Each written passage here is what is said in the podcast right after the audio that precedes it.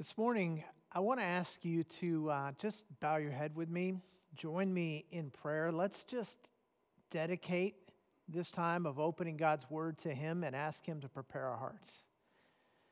Heavenly Father, this morning we come to you because we know that you are the one who is the bearer of everything we need. And so we come to your word this morning asking you to speak to us. And Father, we lay our hearts on the table to you. If there's something you want to change in our hearts, please do so this morning. Uh, I pray you would remove distractions. I pray you would help us to focus on you and your word. I pray that you would speak to each one of us where we need to hear from you. And I pray that our lives would be changed today because of your word. We dedicate this time to you. In Jesus' name we pray. Amen. I got to tell you that uh, the message that I'm about to preach, I have been working on since last January. Let me give you an uh, explanation for what I mean. Uh, at the end of every year, when it comes time to turn the calendar page, I really dedicate the last week of the year and the first week of the coming year to sort of focusing on seeking God and trying to get his heart for what he's doing and where he's going and what He wants my life to be about, where He wants to adjust me, where He wants to adjust our church, what He wants to say to us. And, and I just seek Him during that time. And this past year, as we turned from 2019 to 2020, that prayer time netted for me a sense that God wanted me to pray and work diligently for unity in the body of Christ, that, that I should be praying against divisiveness. And that made total sense to me because, after all, uh, there was an election coming, right? And I remember the last election and I remember how divisive it was. And so I thought, wow, we're going to have an election in November and it's going to be divisive, and we need to pray that God would help the church to get through that divisiveness and maintain our unity. What I did not know is that we were going to get under the attack of this killer virus that was going to turn our lives upside down, spread throughout the world kill a whole bunch of people, change our way of life. I had no idea that was coming, and I had no idea that when it came, it would be so controversial in terms of how we responded to it. I had no idea at that time that 2020 was going to bring to the forefront issues of social justice that needed to be addressed and dealt with, and, and that it was going to happen in a way that caused extreme divisiveness among the people in our country, that there was going to be protests and even riots in the streets. I had no idea that there was going to be this issue where uh, the police were now looked at with suspicion by so many people. I had no idea that we were going to be dealing with that sort of thing. I had no idea that our kids were not going to get to go to school this year. I had no idea that that was going to be controversial and people were going to argue about whether the kids should be in school, whether the teachers should be in school, and what we should do about all of that kind of stuff. I had no idea that uh, churches were going to be getting fined by the government just for holding worship services. I had no idea that churches were going to be suing the government because they have uh, put restrictions on worship services. I, I could go on and on, but you've lived through it too, right? You know what's been happening. And that's just in the United States, just here in our, in our state of California. But there are people hearing this message all around the world, and you've been dealing with those same kind of divisive issues in other countries, in other places. It has been a divisive year. And so back in January, I started digging into the word and thinking about what would God have to say to us as a church, especially as the election rolled around and that, and that climax of divisiveness came at the beginning of November. So I've been planning to dedicate a whole sermon to this topic when the election rolled around. And then recently, a couple of weeks ago, I went online. My friend Ray Johnston preached a great sermon where he talked about this very issue that I was working on in my sermon. And he had an incredible sermon title, and so I stole it from him. And, and, and the title was Separation of Church and Hate. And I just love that title, and I even stole some of his points. So, kudos to Pastor Ray. Thank you for your help and support and allowing me to steal some, some of this stuff and add it to what God was already giving me. Um, so if you like this sermon, then you can thank me for that. If you hate the sermon, call Pastor Ray at Bayside Church up in Sacramento and complain. Um, I think this is the most divided our country has ever been. I've mentioned that multiple times recently. But let me be clear about something. I love this country. I, I, realize that patriotism is not as popular among a lot of people today as it used to be, but I want you to know I'm patriotic and I, and I don't hide that. I stand for the flag. I put my hand over my heart. I sing the national anthem. Uh, I thank God for the founding fathers and I pray for our leaders. I love this country. Having been to so many other countries and seen the difference, I am thankful that with all of the problems that our country has, it is still an amazing, amazing blessing to live in America and be able to experience what we experience in the United States of America. But here's the thing that I want you to understand I am not preaching this message for the sake of this country. In fact, I am not preaching this message um, with America really in mind at all, because here's the thing nations rise and fall, but the kingdom of God will stand forever. And that is where my primary allegiance lies. I'm not speaking today as a Republican or a Democrat. Uh, I'm not speaking as a conservative or a liberal. I'm not speaking even as an American today. I'm speaking as a shepherd of the flock of God. I'm speaking as a member of the family of God. I'm speaking as a blood bought, spirit filled child of the King of Kings and Lord of Lords. He whose kingdom is not of this world, but at whose name every knee will bow and every tongue will confess that he is Lord to the glory of God the Father. So, this is not about how to save America, it's about how to glorify God and represent Him well in this world, wherever you might be. And we're going to begin, we're going to be in the scripture heavily today. So I want you to turn with me to 1 Peter. Now, last week we were in 2 Peter, and 1 Peter, believe it or not, is right in front of 2 Peter. It's at the end of your New Testament. You should be able to find it rather quickly if you just turn to the back and then move to the left. But I want you to go to 1 Peter chapter 2, and we're going to pick it up in 1 Peter 2, beginning in verse 9. This is Peter writing to the people of God. Here's what he says But you are a chosen race, a royal priesthood, a holy nation, a people for God's own possession, so that you may proclaim the excellencies of him who has called you out of darkness and into this marvelous light. For you once were not a people, but now you are the people of God. You had not received mercy, but now you have received mercy. Beloved, I urge you, as aliens and strangers, to abstain from fleshly lusts which wage war against the soul. Keep your behavior excellent among the Gentiles, so that in the things in which they slander you as evildoers, they may, because of your good deeds, as they observe them, glorify God in the day of visitation. He's saying that we're aliens and strangers.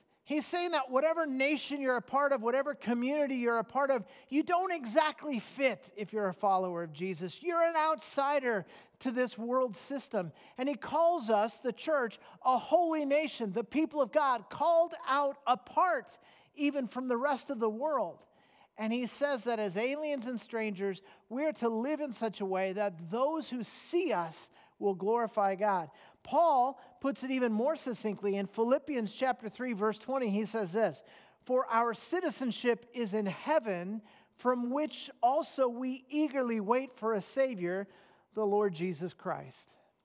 See, one of the things I love about being a Christian is that my identity in Christ trumps everything else. One of the things I love about Jesus is his ability to state the obvious in a way that is profound. We can give you some examples, right? Things you, you've heard before. He said, You can't take the speck out of your brother's eye if there's a log in your own eye. He said, If you build your house on a rock, it will stand against the storms, but if you build your house on the sand, it will fall when the storms come. He said, A man cannot serve two masters. These are all like no duh statements, right? Obvious statements. But he didn't make the statements to teach what the statement is teaching. He made those statements to teach a profound truth by illustrating it with these things that everybody agrees on. He would often say things like this when he was talking about something in order to make a larger point. Well, one time when Jesus was being accused of casting out demons uh, by the power of Satan, he made one of those profound but simple statements. Here's what he said A house divided against itself cannot stand. A house divided against itself cannot stand. Now, listen, I care deeply about what happens in the United States of America. And I'm convinced that God cares about the United States of America. But I am far less concerned today about what happens in the United States than I am about what happens in the kingdom of God. And I think it's a strength, not a weakness, that in the church, in this holy nation, this group of called out ones, that in the church there is incredible diversity. That's a strength. We're made up of a diverse group of people, different ages, different ethnicities, different races, different languages, different spiritual gifts, and the list goes on and on and on. But it is a disaster when we allow those things that separate us or distinguish us to be more important than that which brings us together, which is our relationship with Jesus Christ and our calling in His name. So let me be clear. I am a Christian who happens to be a male. I'm a Christian who happens to be an American. I'm a Christian who happens to have light skin. I'm a Christian who happens to belong to a specific uh, political party. I'm a Christian who happens to have no hair. I'm not a bald guy who happens to be a Christian. I'm not an American who happens to be a Christian. I, am not a male who happens to be a Christian. I am a Christian first, foremost, and throughout. That's what defines us as followers of Christ. The other things are important, they matter to me, but those are not the things that define me. I am a child of God, an ambassador for Christ. Now, let me see if I can make this a little plainer. Um, I don't know if you're a fan of NASCAR uh, auto racing. I'm not a big fan of NASCAR. I, I'm bored to death watching guys turn left. I'm a Formula One guy. But, but the thing with NASCAR is, as you've probably seen, the cars are absolutely covered with decals and stickers. For example, uh, the M&M's car. You've probably seen this on TV, right? It looks like this. Look at all these stickers, M&Ms all across the hood, all across the side. You would never mistake that car for being anything other than the M&M's car. It's, it's a Joe Gibbs racing team car. It's driven by Kyle Busch, but it's the M&M's car, right? And most of us, if we've seen any races, we've seen this car because uh, he wins a lot. So here's the M&M's car. And now on this M&M's car, there are other sponsors. Like right here, it says Goodyear. I don't know if you can see that. Here it says 3M, and over here it says Interstate Batteries. Like there's a bunch of little stickers on this car, but this is not the Interstate Batteries car. This is the M&M's car. Do you know what it costs to be the main sponsor of a car like this? $660,000. Now, you may be thinking, wow, $660,000 a year to sponsor. No, no, no, not a year, $660,000 per race. Now, if you want to put one of these little stickers on, you could do that for 50, 75,000 a week. But if you want to be the main sponsor, when the car goes by, everybody says that's the M&M's car, you have to pony up some money. Guys, listen. Jesus paid a huge price to have the main sponsorship of your life. If you call yourself a Christian, you belong to Him. The other things about you are important your gender, your race, your age, your political affiliation, your nationality. All those things are important, they matter. But those are the little stickers. Jesus is the sponsor of your life. So let's get back to first things first. As Christians, we are ambassadors for Christ. We may be aliens, we may be strangers, we may be living in a land that is not our own, but we're here as ambassadors for Christ. We're here to love God, we're here to love people, we're here to change the world. You only have a relatively short time on this earth to make an impact. And here's the problem I see in our society today most people are settling for making a point when we should be striving to make an impact. Most people are willing to just make a point, and we use social media and we use billboards and we, we shout in the streets and we carry signs. We're making a point. And some of those are good points that need to be made, but we are settling for making a point when we should be living to make an impact. You're only here for a brief moment, your life goes by like that. Are you going to make it about winning an argument? Or are you going to make it about winning the world for Christ?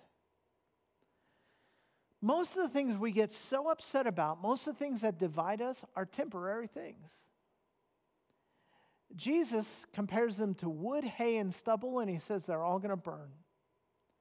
But some things are everlasting, like God and His Word and the souls of men. And as the people of God, we are losing influence on those issues of eternal significance because we are so busy making a point about some of the things that don't have eternal significance. Making a point is easy, especially in these days of social media where everybody gets a platform. But making an impact requires sacrifice it requires humility, it requires an eternal perspective that's hard for us to get when we're caught up as if the main thing in our lives should really be one of the little stickers on the back of the bumper. I want to be a person who God uses to change the world. I want us to be a church that God uses to change the world. And to do that, we may have to sometimes forego making a point in order to make an impact. Think about the early church. They turned the world upside down for Jesus, and they did it without any political power. They did it without any leaders and places of authority in their society. They did it without any organizations. They did it without any buildings. They did it without any agendas other than being on God's agenda. And through those spirit filled people, God started a wave that has swept across time and space and continues to be the most powerful impact in our world today. The influence of the early church has outlasted every great empire in human history. The influence of the early church has proven more powerful than all of the weapons that man has developed over all time. The influence of the early church has continued no matter what else was happening in the world. Take a deep breath and take that in because some of us are so nervous and so upset and so scared about our social agenda, our political agenda, our economic agenda not getting pursued that we forget that no matter what happens in those areas, the kingdom of God stands strong, rooted in the foundation of Jesus Christ Himself, who is our rock. That is what I'm called to be a part of. That is what you're called to be a part of. That is what we together are called to be a part of. Everything else is small potatoes by comparison. So, how do we do it? How do we go from just making a point to making an impact? How do we change the world? Well, how did the early church do it? For starters, here's what we should notice the early church built bridges to those they were far away from. They built bridges. Instead of noticing those people who weren't like them and saying, well, this is our camp and that's your camp, you stay over there and we're going to stay over here, they built bridges to the people they were the furthest away from. Jesus sets the early example in this. Jesus' ministry is a perfect example of this, right? Everybody else wants the lepers to stay away. What does Jesus do? Goes to the lepers. Everybody else wants to stay away from the tax collectors. What does Jesus do? Embraces tax collectors. He embraces the Samaritans. He reaches out to immoral people. He goes out of his way again and again and again to make connections to those who are far away from him. And if you read the book of Acts, you see this happening over and over and over. How did the early church turn the world upside down? Read the book of Acts, Acts chapter 8. There's, uh, there's an Ethiopian who has come to uh, Jerusalem to worship. He is from another country, he has another religious background, he's of a different race, and he's on some country road out in the middle of nowhere. And God sends Philip to him, and Philip meets him, embraces him, shares with him the scripture, leads him to a relationship with Jesus, and baptizes him that day before he sends him back to Ethiopia as the first Christian to bring the gospel to Africa. In Acts chapter 10, God appears to Peter in a dream and he says, I want you to go to this guy's house. And Peter says, No, no, it's unclean. He has to go to the house of this Roman named Cornelius. And Peter says, No, no, we're not supposed to associate with them. And God says, Trust me, I'm doing something bigger than you can imagine. And Peter goes to Cornelius' house, and there are a bunch of pagan Gentiles gathered there. And Peter speaks the word of God to them. And for the first time, Gentiles are swept into the church. These people who are so different than Peter and all the other Christians at that time. In Acts chapter 13, we have this church in a place called Antioch where all of the leaders are from different ethnic backgrounds, different economic backgrounds, different places, and they get this vision from God to reach out to the unreached world. And they send Paul and Barnabas as the first major missionaries to the Gentiles. And they go out and begin to spread the gospel among the Gentiles. In Acts chapter 15, so many Gentiles are coming to Christ that they have to call a council in Jerusalem with all the apostles to discuss whether or not Gentiles should have to become Jews before they can become Christians. And there at the Council of Jerusalem in the first century, Acts chapter 15, they come to the conclusion that you don't have to be a Jew to be a Christian. And Gentiles are welcomed into the church. In Acts chapter 17, Paul goes to Mars Hill and he sees all of the idols and he's surrounded by idols and he goes to these Greek people, these philosophers, and he begins to build bridges. And he says, Gentlemen, I see that you are a very religious people. And instead of ripping them for what's wrong with their religion, he tells them what they don't know. Let me introduce to you the God you've never seen. And he brings the gospel to Greece. It's an incredible thing. And as you read Acts, it just goes on and on and on. Do you see a pattern here? The early church changed the world by building bridges. They built bridges to people they were far away from. And not just with their arguments and their philosophies, but with their actions. And that's the story of the church throughout the ages. How did the Christian church go from being a ragtag little group of disciples to being the major force in shaping the world? How did that happen? Well, in the second century, right, you know, after the closing of the book of Acts, in the second century, the Roman Empire was hit by a devastating pandemic. Can you imagine? A devastating pandemic swept throughout the Roman Empire. It was a disease that they had no idea how to cure, but it was incredibly contagious, and people were dying by the tens of thousands. It was horrific. So, you know what happened? The nobles, the politicians, the medical workers, they fled to the countryside. Whereas in the cities, the people were dying, and there was no one there to help them. Do you know who stayed? The Christians.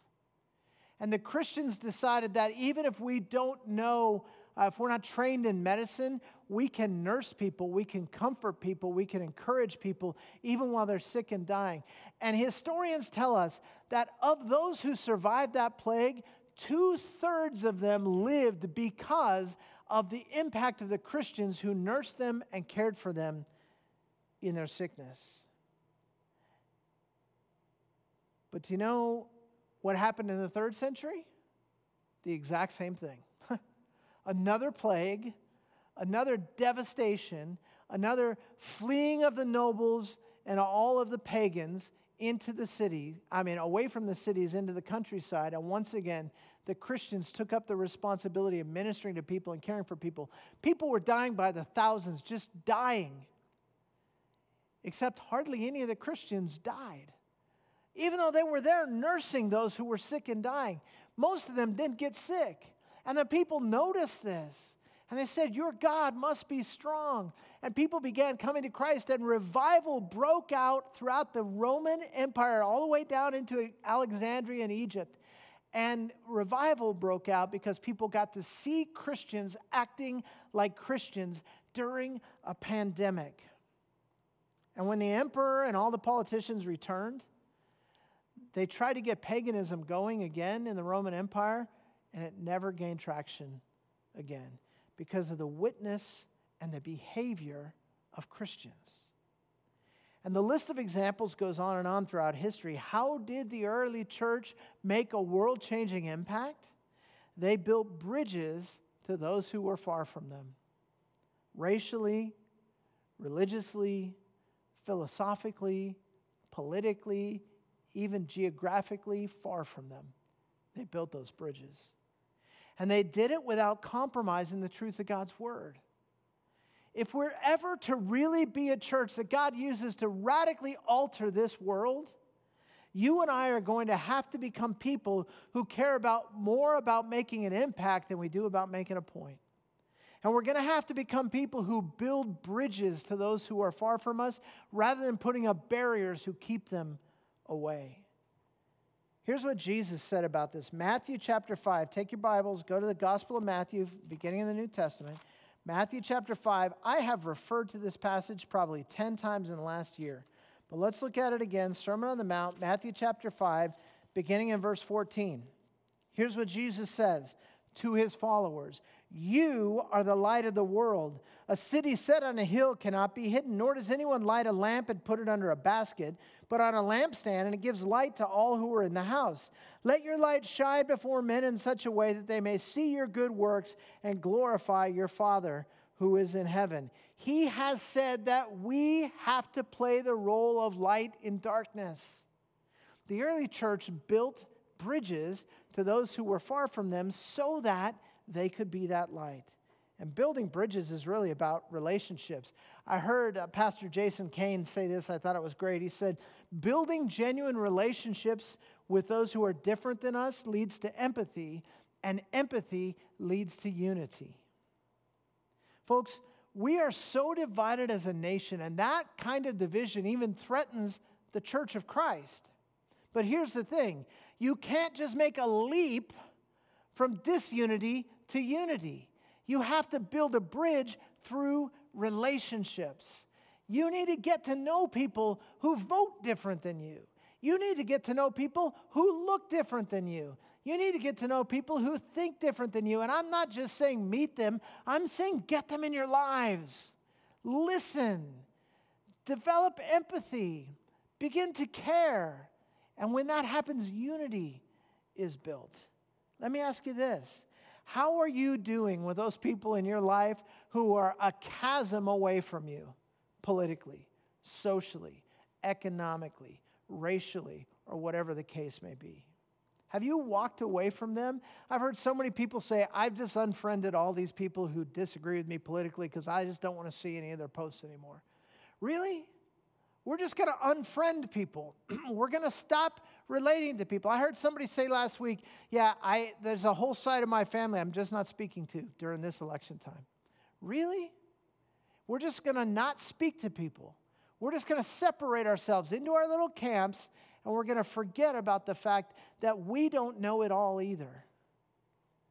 You don't have to agree with people uh, on everything in order to build unity. Unity is not uniformity. We don't have to all be the same, and we shouldn't all be the same. But we should have a unity that is greater than that which separates us. In Acts chapter 2, the early church is described as being of one heart and one mind, sharing all things in common, intent on one purpose. Is that because there was nothing different about them? Were they all the same? Absolutely not. Remember the time of Pentecost in Acts chapter 2? People from all these different places who spoke all these different languages and had all these different cultures. That was the church that turned the world upside down. You don't think they had differences? You don't think they had different cultural points of view? They were so different in so many ways, but the thing that they had in common was Jesus. Let me sum it up like this As Christians, we don't have to all look alike. We don't all have to have the same experiences. We don't even have to all speak the same language or come from the same country. We don't have to agree with one another on everything. But let's be clear about one thing that which we have in common, Jesus Christ, is far more important than the sum total of all the things that separate us. Now, in nine days, there's going to be an election. And some people who are listening to this right now are going to be thrilled with the outcome of that election. And others are going to feel heartbroken because of the outcome of that election. But as Christ followers, what are we going to do on Wednesday morning, November the 4th? Whether our side won or lost, how are we going to live come November 4th? How about this? Don't take your eyes off Jesus. Don't take your eyes off Jesus. If the new president is not the guy you wanted, it's okay because no matter who's in the White House, Jesus is on the throne. And if your guy loses, you're going to need to remember that. And by the way, if your guy wins, you're going to need to remember that too, because no politician is going to be our savior. If you're putting our, your hope in a politician, you are going to be sadly disappointed no matter who gets elected.